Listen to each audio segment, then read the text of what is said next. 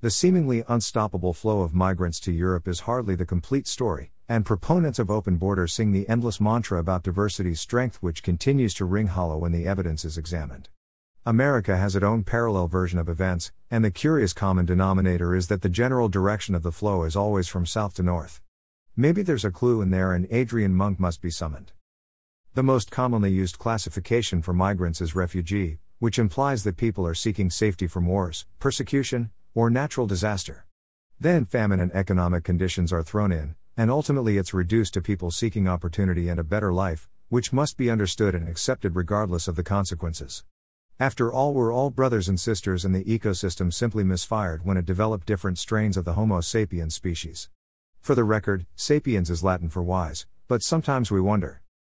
Syria is a prime example of a war zone, but what is lost in translation is that it's an eight year old civil war involving various factions, ultimately a Shia versus Sunni thousand year old rerun, really, and as despising as Syrian President Bashar al Assad is, everyone understands what happens when dictators are deposed in the Middle East.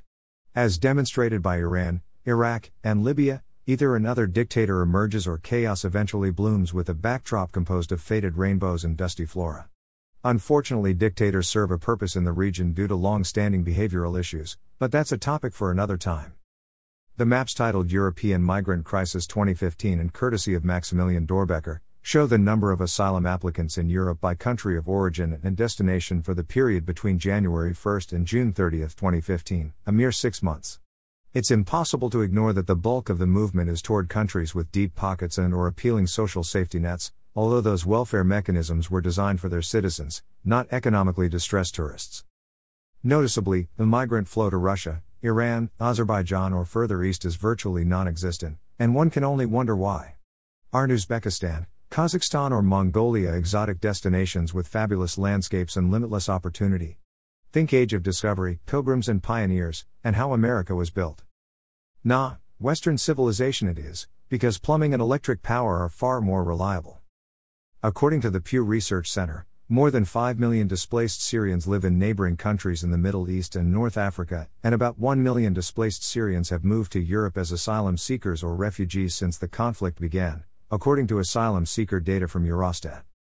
Moving up or down the street within the same neighborhood is expected, but what is always left out of the equation is that it is not Europe's responsibility to accommodate the needs of mostly Muslim countries and their populations, not to mention that the successful integration into Western civilization is and will always be a promised unicorn that is continually missing in action.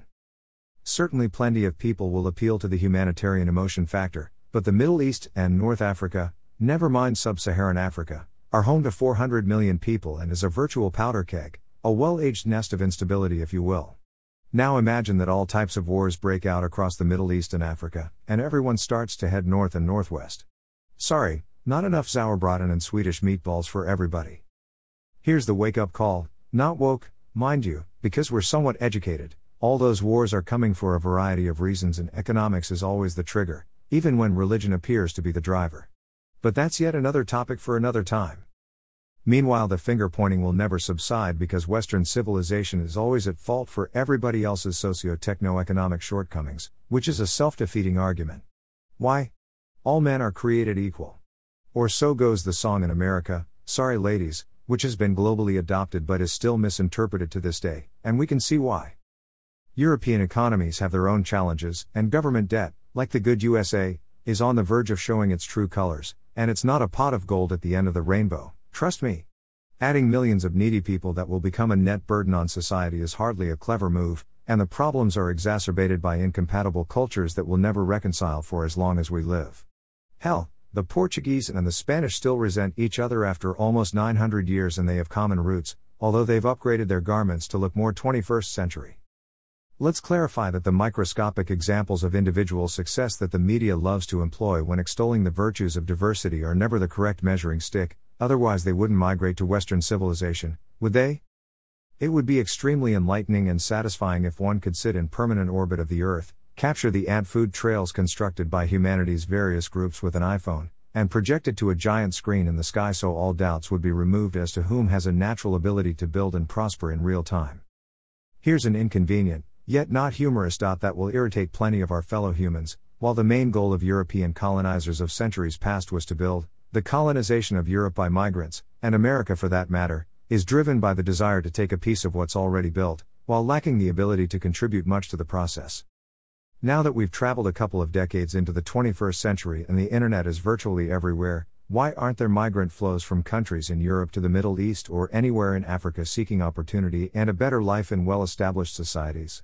Why aren't we seeing volunteers from these regions coming to Europe to share their wisdom and help solve its problems? We can sing and dance, we can yell, complain, and refuse to acknowledge the obvious, but can't escape reality it's always about the people. Dash.